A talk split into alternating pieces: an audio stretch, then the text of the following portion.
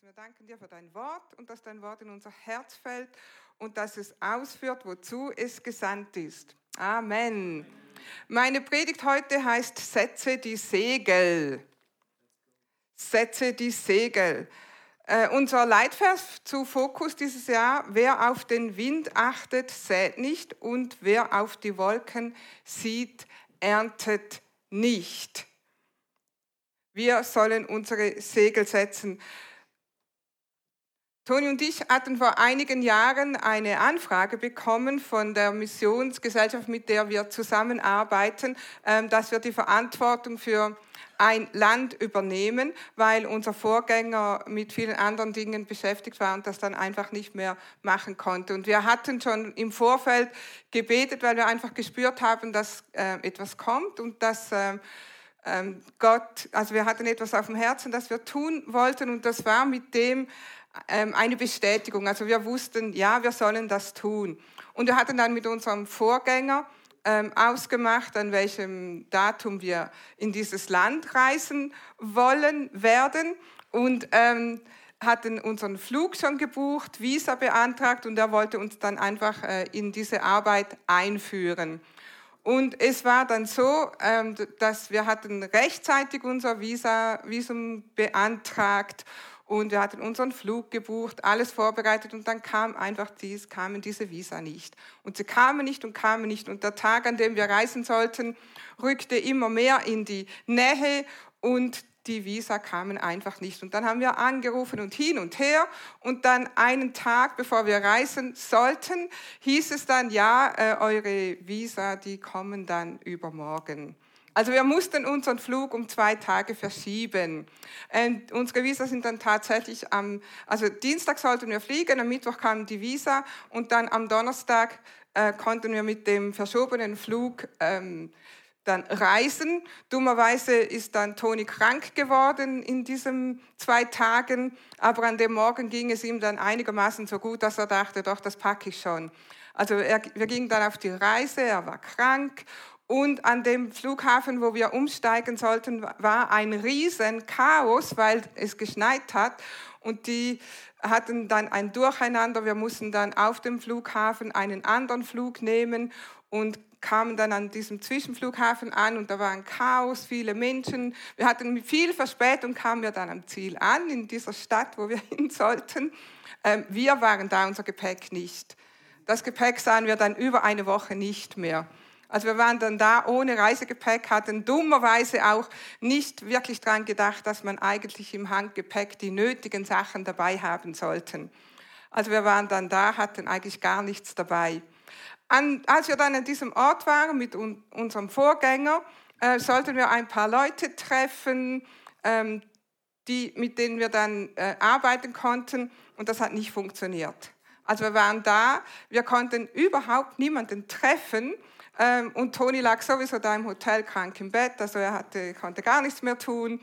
Und das war unsere erste Reise in dieses Land. Wir sind dann wieder abgereist ähm, nach geplantem Termin und das war's dann. Ähm, wir hatten aber nicht den Eindruck, wegen all diesen Umständen, dass es nun nicht Gottes Wille ist, dass wir dahin gehen sollen, sondern dass es erst recht Gottes Wille ist. Warum? Weil wir die Segel gesetzt haben. Und unser, Fok äh, ja, äh, unser Fokusthema dieses Jahr ist, dass wir uns fokussieren sollen oder eben mit anderen Worten, dass wir die Segel setzen sollen.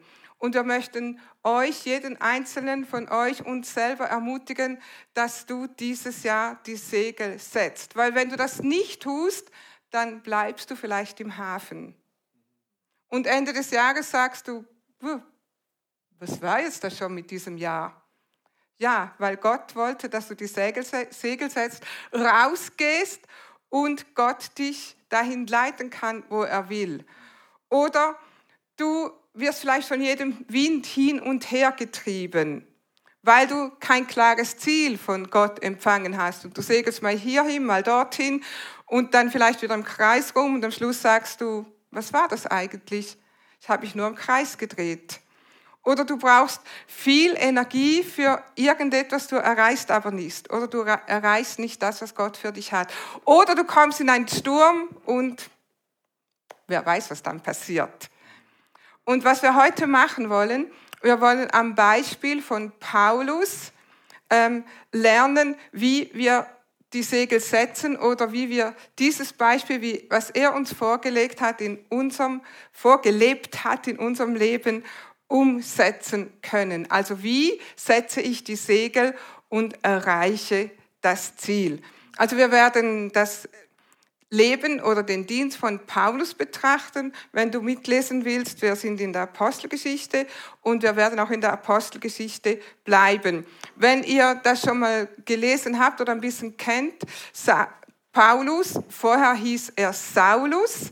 Ähm, Saulus das erste Mal lesen wir von ihm, als Stephanus gesteinigt wird und Saulus ist dabei.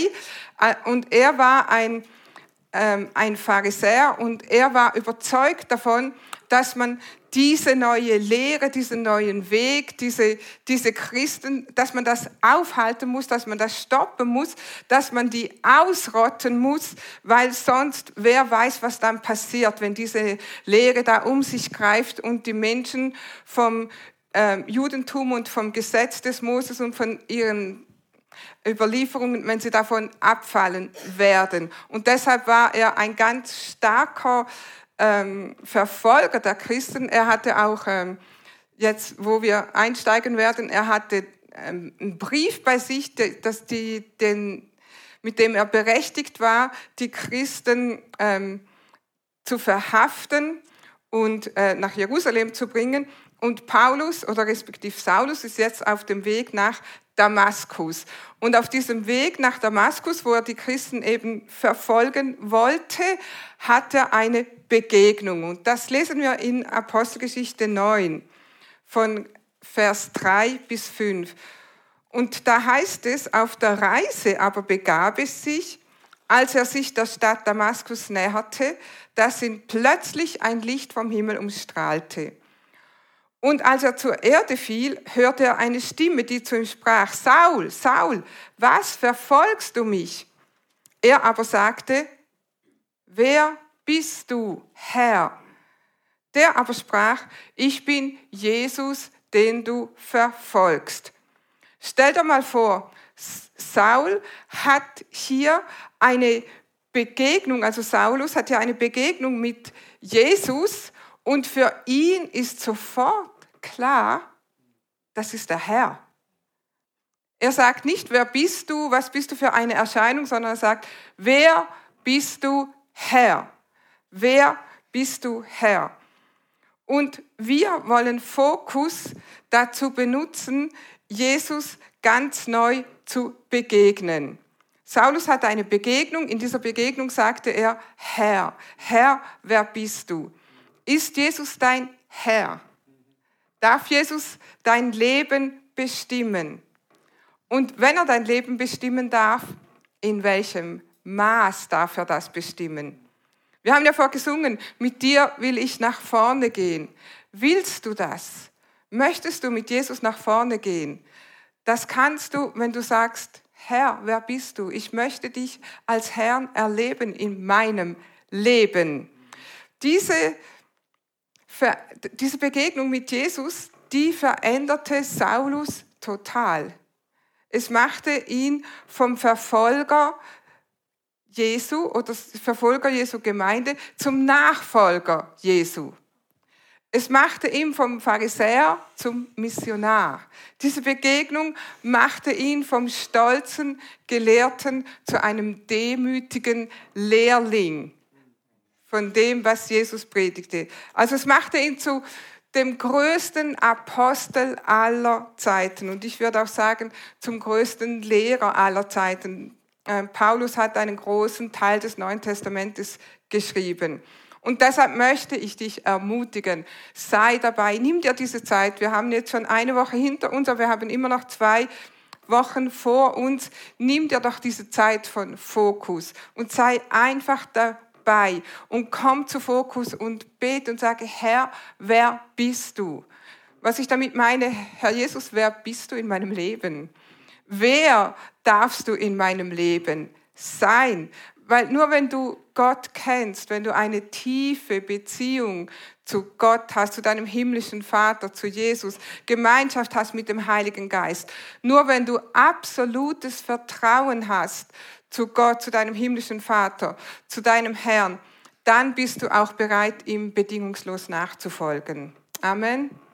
Deshalb, wer ist Jesus in deinem Leben? Und nutze Fokus, um in tiefere Gemeinschaft zu kommen. Wir haben das auch letzten Sonntag schon erwähnt und wir haben das, das diese Woche auch äh, immer wieder angeschaut. Ihr habt so ein, ähm, ein Formular, ein Blatt bekommen, haben wir das auf der Folie? Wer darf Jesus in deinem Leben sein? Ähm, das ist auch auf unserer Homepage oder wir haben es auch ausgedruckt ähm, draußen. Da stehen diese ein, ähm, einzelnen Bereiche, also einige Bereiche von unserem Leben äh, sind da aufgelistet, die uns einfach helfen zu beten, wer ist Jesus in meinem Leben? Wer darf Jesus sein? Wie ist meine Beziehung zu Gott? Wie pflege ich Beziehung? Habe ich wirklich dieses Vertrauen zu Gott? Darf Gott in mein Leben sprechen? Lass ich ihn in mein Herz sprechen. Lass ich ihn mein Versorger sein. Lass ich ihn mein Heiler sein. Lass ich ihn mein Leiter sein, mein Lehrer sein und so weiter. Lass ich ihn in meine Situation sprechen, in meine Ehe sprechen. Und diese ähm, einzelnen Bereiche, die helfen dir einfach zu erkennen, wo stehe ich in diesem Bereich, wo stehe ich in meiner Beziehung zu Gott, wie es welchen Stellenwert hat Gott in meiner Ehe, in meiner Familie, in meiner Bestimmung, in meinem Job und so weiter. Also wenn du das noch nicht hast oder dieses Formular noch nicht gesehen hast oder nicht runtergeladen hast, wir haben, haben wir es ausgedruckt. Wir haben es ausgedruckt draußen oder du kannst es auf der Homepage ähm, runterladen oder am besten du kommst am Dienstagabend zum Gebet und fängst, steigst einfach damit ein. Wer ist Jesus in deinem Leben? Und dann sei einfach ganz ehrlich mit dir selber und mit dem Heiligen Geist. Wo stehe ich in den einzelnen Bereichen? Und vor allem, wo möchte ich Ende des Jahres in diesen Bereichen sein? Amen. Dann unser zweiter Punkt. Also der erste Punkt war, Fokus hilft dir, Jesus zu begegnen oder ganz neu zu begegnen. Der zweite Punkt, Fokus hilft dir, Gottes Willen für dein Leben zu erkennen.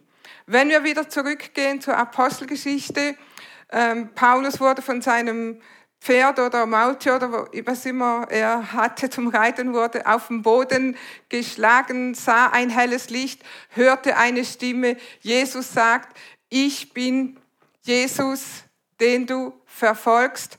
Und dann heißt es hier weiter in Apostelgeschichte 9, Vers 6, da sprach er, also er hat gefragt, Herr, wer bist du? Jesus hat gesagt, ich bin Jesus. Und dann sprach er mit Zittern und Schrecken, Herr, was willst du, dass ich tun soll? Herr, was willst du, dass ich tun soll? Und der Herr antwortete ihm, Punkt, Punkt, Punkt, Punkt. Also das heißt, sofort hat, Jesus, äh, hat Paul, Paulus oder Saulus damals gewusst, wenn das der Herr ist, wenn das jetzt mein Herr ist, dann hat er auch einen Auftrag für mich. Das war seine logische Schlussfolgerung. Ist das auch deine logische Schlussfolgerung?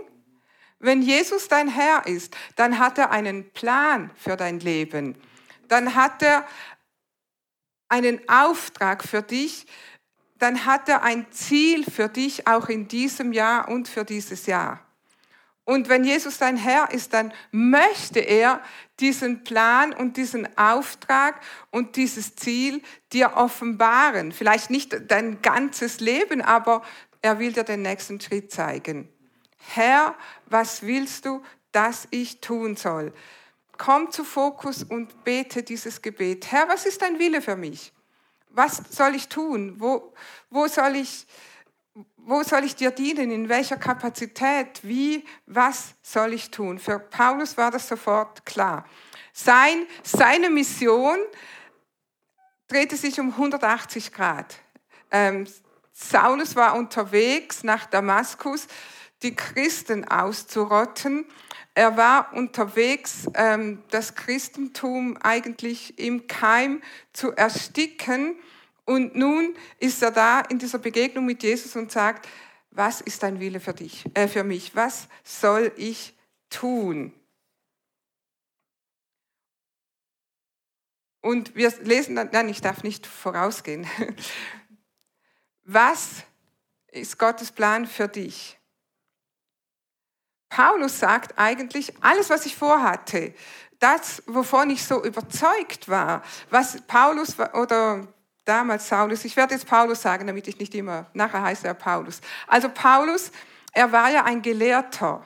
Er sagt einmal später, ich saß äh, bei den besten Gelehrten habe ich gele gelernt. Also wenn jemand sich auskannte in den Schriften, im Gesetz, in, in der ganzen Überlieferung, in, in allem, dann war es Paulus. Und später sagte er, all das betrachte ich für Dreck. Das alles ist nichts mehr wert wenn ich nur Jesus habe und sein, sein Wort, seinen Willen, seine Wahrheit. Und das ist das, was er machte, seine Pläne, seine Absichten, seine Ziele, seine Einstellung, seine Überzeugung, alles war nicht mehr wichtig, sondern er wollte nur noch eins, Jesus predigen, den auferstandenen Herrn. Und deshalb die Frage an uns oder die Aufforderung an uns, sind wir bereit, alte Wege zu verlassen? Weißt du, du kannst nur neue Wege gehen, wenn du alte Wege verlässt. Auch schon gemerkt? Und manchmal sind wir tatsächlich auf Wegen, die uns vielleicht sogar gut scheinen, aber Jesus sagt, ich habe etwas Besseres für dich. Ich habe etwas, was dir Leben bringt. Ich habe etwas, was Freude bringt in dein Leben. Ich habe etwas für dich, das dir Erfüllung bringt. Die Bibel spricht nicht davon, dass wir immer ähm, glücklich sein sollen. Weil wenn wir das ganze Leben von Paulus betrachten, ich würde nicht sagen, dass jeder Moment immer ein Glücksmoment war. Aber was Jesus dir verspricht, ist ein Leben im Überfluss, das heißt ein erfülltes Leben. Und nur wenn du das tust, wozu du geschaffen worden bist, nur wenn du das tust, wozu Gott dich bestimmt hat, dann wirst du ein erfülltes Leben haben. Oder mit anderen Worten, nicht nur wenn du das tust, sondern wenn du das tust, dann hast du ein erfülltes Leben. Auch wenn es Entbehrungen bringt, auch wenn es manchmal durch Täler geht, auch wenn der Weg manchmal durch die Wüste geht. Aber überfließendes Leben mit Jesus ist erfülltes Leben. Und Gott will, dass du das haben kannst. Nutze Fokus, um auf diesen Weg zu kommen oder um Bestärkung und Verstärkung und Bestätigung auf diesem Weg zu finden. Amen. Saulus bekommt sofort einen Auftrag, also wir lassen ein paar Sachen aus, er wird dann, ähm, zu einem, äh, wird dann von einem Nachfolger Jesu betreut, aber in Apostelgeschichte 9, Vers 15 lesen wir ganz klar, was sein Auftrag ist. Was hat Jesus für einen Auftrag für ihn? Es heißt hier, denn dieser ist mir ein auserwähltes Werkzeug, um meinen Namen vor Heiden und Könige und vor die Kinder Israels zu tragen wenn du das Neue Testament durchliest, Apostelgeschichte weiterliest, die Briefe liest, dann siehst du, dass genau das äh, Paulus auch gemacht hat und dass er mit diesem Auftrag viel Frucht bringen konnte. Also wenn du die Frage stellst, Herr, was willst du, dass ich tun soll, dann bekommst du immer eine Antwort. Der Heilige Geist wird dich leiten und führen.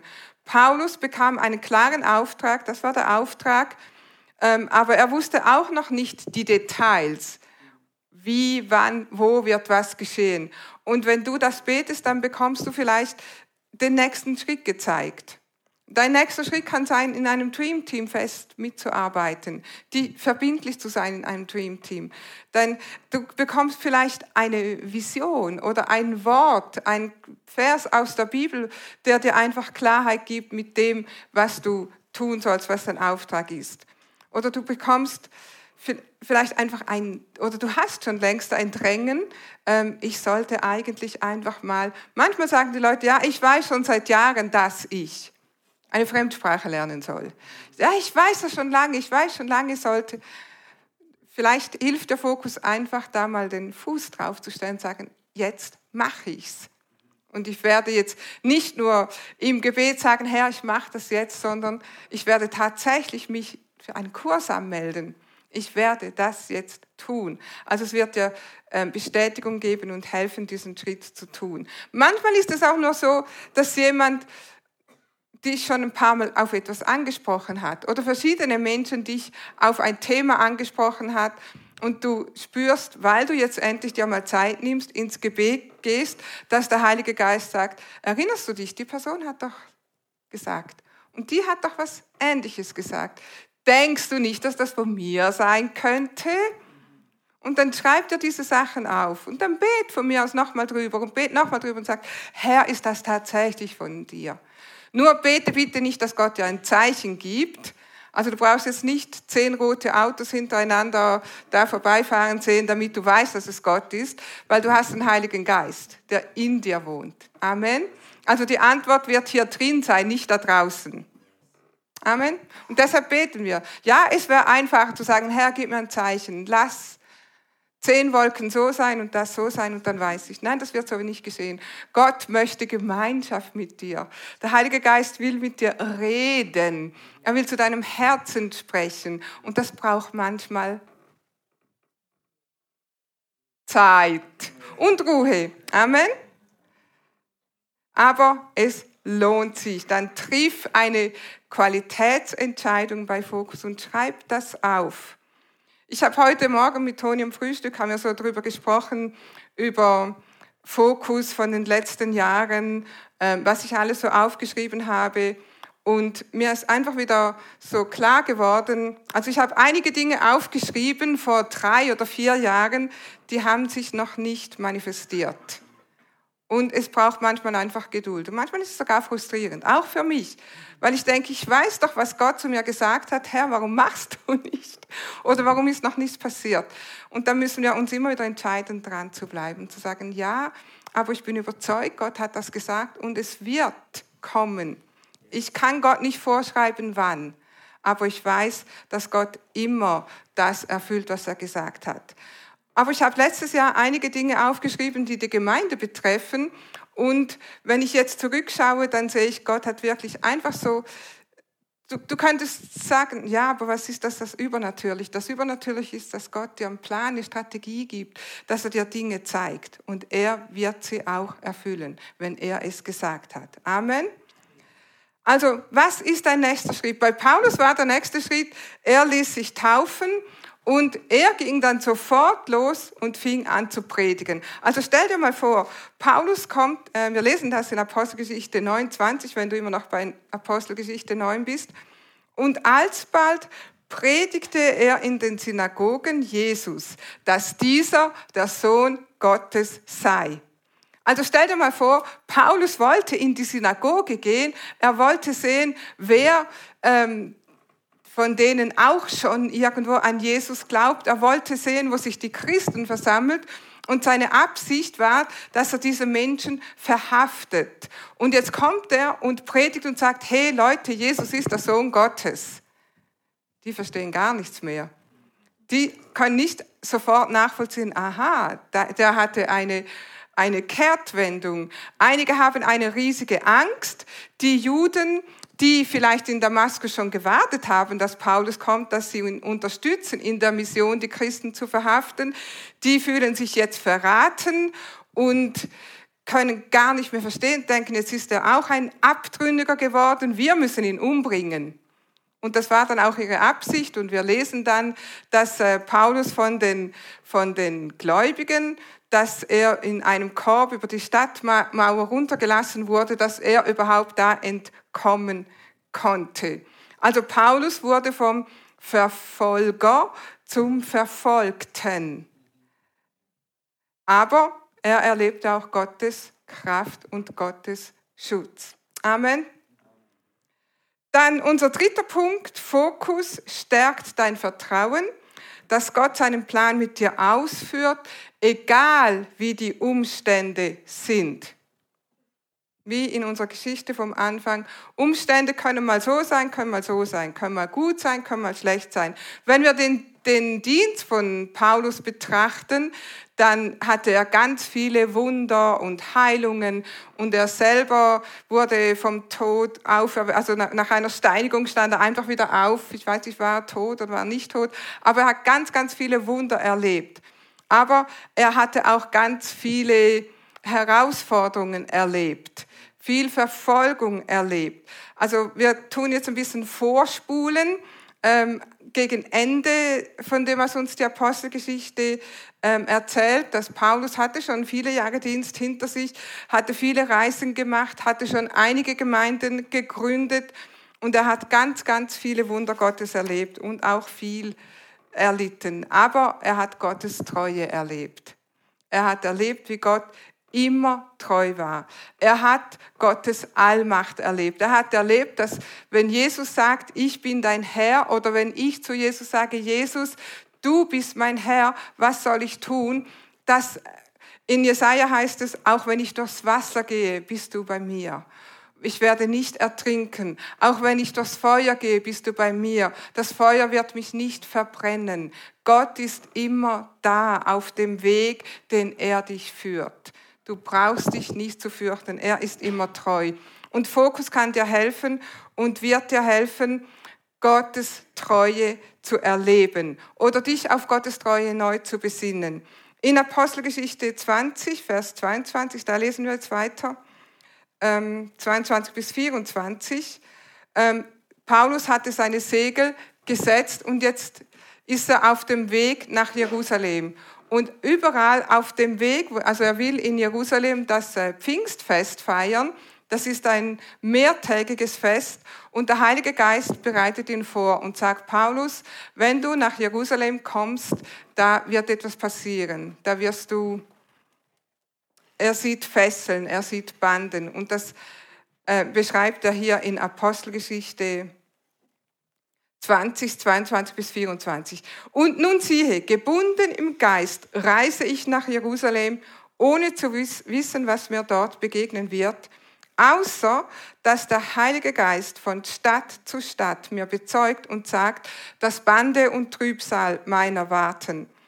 Aber ich halte mein Leben nicht der Rede wert, wenn es gilt, meinen Lauf und Dienst zu vollenden, den ich von dem Herrn Jesus empfangen habe, nämlich das Evangelium der Gnade Gottes zu bezeugen.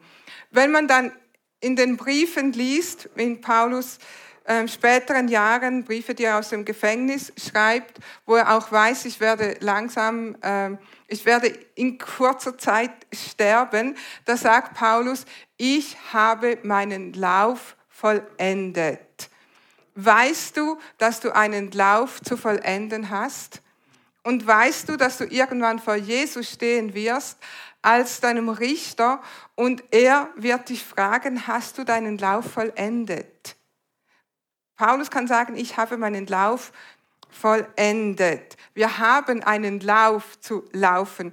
Und Paulus sagt mir, all das, was ich erlebt habe, all das, was ich erleben werde, halte ich nicht der Rede wert. Ich halte mein Leben nicht der Rede wert. Ähm, auf all das, sagt eine andere Übersetzung, auf all das, was da passiert, nehme ich keine Rücksicht ich habe meine Segel gesetzt. Äh, in einer englischen Übersetzung heißt es, none of these things move me.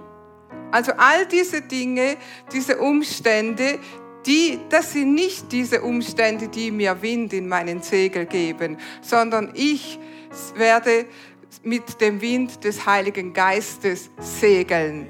Amen. Und der Heilige Geist gibt ja immer Wind, wenn ich nur Gottes Lauf vollenden kann, wenn ich nur meinen Auftrag erfüllen kann. Deshalb möchte ich dich ermutigen, komm zu Fokus und sag, Herr, was willst du, dass ich tun soll? Diese Warnung vom Heiligen Geist, die hat sich auch bestätigt. Wir schauen weiter in der Geschichte, Apostelgeschichte 1, 27 bis 28. Und du kannst gerne alle Kapitel heute Nachmittag in Apostelgeschichte lesen, ist nämlich eine spannende Geschichte. Äh, die sieben Tage waren schon fast vorüber, also Paulus ist jetzt da an diesem Fest. Da wurde Paulus von Juden aus der Provinz Asia im Tempel gesehen. Die packten ihn und hetzten das Volk auf, indem sie schrien, Männer von Israel, helft uns, das ist der Verräter, der mit seiner Lehre überall in der Welt gegen unser Volk, gegen das Gesetz und gegen diesen Tempel hetzt. Jetzt hat er sogar Nichtjuden in den Tempel mitgebracht und diesen heiligen Ort entweiht. Also Paulus wird dann gefangen genommen und von den Juden verleumdet. Sie sagen, er lehrt gegen das Volk, was nicht stimmt. Er lehrt gegen das Gesetz, was auch nicht stimmt, weil Jesus hat gesagt, ich bin gekommen, das Gesetz zu vollenden. Er lehrt das, was Jesus gemacht hat und er entweiht den Tempel und wenn du den Zusammenhang liest, dann siehst du, dass das auch nicht stimmte.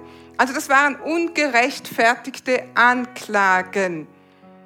Wenn wir unsere Segel setzen, wenn wir Jesus nachfolgen, Stürme werden kommen, Herausforderungen werden kommen, Anfechtungen werden kommen, Widerstand kommt, Ablenkungen kommen, es kommen Dinge, die wir so nicht geplant haben. Kennen wir das? Wir sind in Umständen, die wir nie gedacht haben, dass wir in diese Umstände kommen. Kennen wir das? Es gibt Restriktionen, die wir nie gedacht haben, dass wir mal solche Restriktionen erleben. Kennen wir das? Was hat Paulus gesagt? None of these things move me. Ich lasse mich von nichts abhalten. Ich lasse mich auch nicht abhalten, wenn ich ungerechtfertigt behandelt werde. Das war nicht gerecht, was die ihm angeklagt haben. Was machen wir, wenn wir das Gefühl haben, das, was jetzt gerade mit mir geschieht, das ist nicht recht? Das ist Unrecht. Das, was mit unserer Gesellschaft geschieht, das ist Unrecht. Wie reagierst du dann? Kannst du dann im Heiligen Geist die Kraft bewahren und zu sagen, was auch immer passiert. Ich lasse es nicht zu, dass Groll oder Hass oder Rebellion oder Spaltung in meinem Herzen Platz nimmt und ich anfange so zu handeln weil ich ja ungerecht behandelt wurde. Paulus hat das nicht gemacht. Können wir das tun? Können wir trotzdem Gott nachfolgen, den Plan Jesus erfüllen, unser Herz rein bewahren? Leute, ich möchte euch einfach warnen, behalte dein Herz rein, achte auf dein Herz. Weil die größte Absicht des Teufels ist nicht, dass du nicht mehr in ein Kaffee gehen darfst oder ein Restaurant gehen darfst, sondern seine Absicht ist, diese Dinge in dein Herz zu säen. Groll und, und Hass und Rebellion und Spaltung. Und dieses Gift ist schlimmer als was sonst da draußen passiert. Kannst du dazu Amen sagen? Paulus hat auf sein Herz geachtet, egal was ihm passiert ist. Lass uns nicht in die Falle laufen, die der Feind uns gestellt hat. Die Bibel sagt, in deinem Zorn sündige nicht. Werden wir zornig? Ja, jeder von uns wird zornig. Wenn du die Bibel liest, Gott war zornig. Immer und immer wieder. Aber die Bibel sagt, in deinem Zorn sündige nicht. Gib deinem Zorn Ausdruck, aber versündige dich nicht dabei. Amen. Gott wird dich nicht im Stich lassen, er ist immer da. Und er wird dich immer neu ermutigen, er wird dich immer die nächsten Schritte zeigen. Paulus wurde in Jerusalem verhaftet. Dann war er, ich glaube, über zwei Jahre war er in Caesarea, da in Haft. Er konnte ähm, Zeugnis geben und er hat sich auf den Kaiser berufen, also hat gesagt, ich werde nach Rom gehen, weil Jesus ihm zum, zuvor gesagt hat, du wirst auch nach Rom gehen. Und wenn du die Zusammenhänge liest, dann siehst du, bevor Paulus nach Rom ging, hat er schon denen einen Brief geschrieben. Hey, übrigens Leute, ich komme und das, was ich euch lehren werde, das könnt ihr schon mal hier lesen im Römerbrief. Ähm, aber er wurde immer wieder ermutigt. Ich muss jetzt ein bisschen abkürzen. Ähm, und Gott hat ihn nicht im Stich gelassen. Also Paulus wusste, was auch immer geschieht. Ich bin jetzt zwar im Gefängnis, ich bin in Haft, aber ich werde nach Rom kommen. Ich werde da vor dem Kaiser Zeugnis abgeben. Und wenn du daran bleibst, wenn du mitmachst und sagst, ich nehme mir jetzt diese zwei Wochen, das wird dir diese zwei Wochen für Fokus, wird dir helfen, Gottes Plan zu erkennen, Gottes Wege zu sehen, den nächsten Schritt zu erkennen, Stürme zu überwinden. Auf dem Weg nach Rom kam Paulus in einen Sturm. Obwohl er vorher schon den Hauptmann gewarnt hatte. Paulus hatte nicht einmal mehr selber ähm, die, die, Schritte in der Hand. Also er konnte ja nicht selber entscheiden, ich fahre jetzt mal schnell mal nach Rom, sondern er war ein Gefangener. Und trotzdem wusste er, als Gefangener wird Gott diesen Plan mit mir vollenden. Dann kam er in einen großen Sturm, das ganze Schiff drohte unterzugehen und Jesus kam wieder und stärkte ihn und hat ihm gesagt, du wirst nach Rom kommen. Dann, wir kennen die Geschichte oder lies sie nach, Apostelgeschichte 27, 28. Ähm, die ganze Mannschaft wird gerettet. Sie kommen auf eine Insel, Malta. Also Paulus konnte sich mit letzter Kraft auch an Land retten. Sie machen ein Feuer, weil es nass und kalt ist. Eine Giftschlange kommt und beißt ihn. Wie würden wir uns da verhalten, wenn wir sagen, Herr, jetzt nicht das auch noch? Also bis hier, aber jetzt reicht's. Jetzt sind wir gerade mit dem Leben davongekommen und jetzt kommt diese Giftschlange. Weißt du was? Gerade diese Giftschlange hat verursacht, dass dann eine Erweckung ausbrach auf Malta.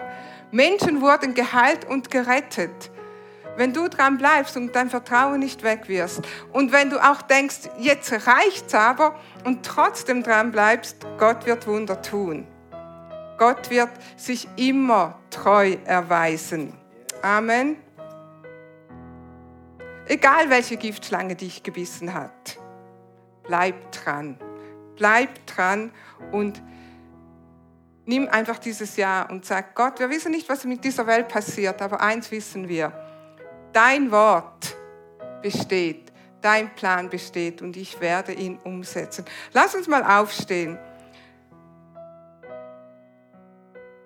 Paulus, der vorher Saulus hieß, zwar die Bibel kannte, das heißt alle Schriften, ähm, ein Gelehrter war, aber er kannte Jesus nicht er hatte eine Begegnung mit Jesus und in dieser Begegnung hat er gesagt, Herr, wer bist du? Das ist wirklich das, was zählt. Ist Jesus dein Herr? Ähm, und vielleicht hast du nie diese Entscheidung getroffen. Vielleicht bist du jetzt im Livestream dabei. Du kennst zwar die Bibel, du kennst, äh, du hast von Gott gehört, von Jesus gehört, aber Jesus ist nicht dein Herr dann möchte ich dich ermutigen, dass du Jesus dein Leben übergibst und dass du sagst, doch, heute soll dieser Tag sein, wo ich den ersten Schritt machen plan, den Gott hat mit meinem Leben.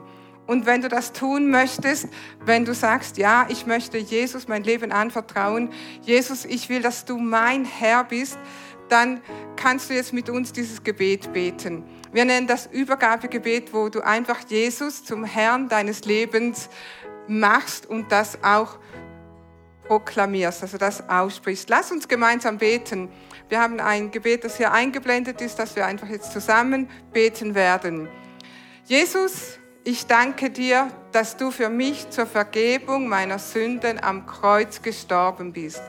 Ich glaube, dass du von den Toten auferstanden bist. Ich nehme dich heute als meinen Erlöser an und bekenne, Jesus, du bist mein Herr. Ich danke dir für mein neues Leben. Amen. Wenn du das mit ganzem Herzen gebetet hast, dann ist Jesus jetzt dein Herr. Dann sagt die Bibel, du bist von neuem geboren. Und wenn du das heute das erste Mal so gebetet hast, dann sind nach dem Gottesdienst äh, Leute hier, die dir das gerne näher erklären und die mit dir beten. Oder du kannst dich gerne über unsere Homepage an uns wenden und wir werden dir weitere Schritte zeigen.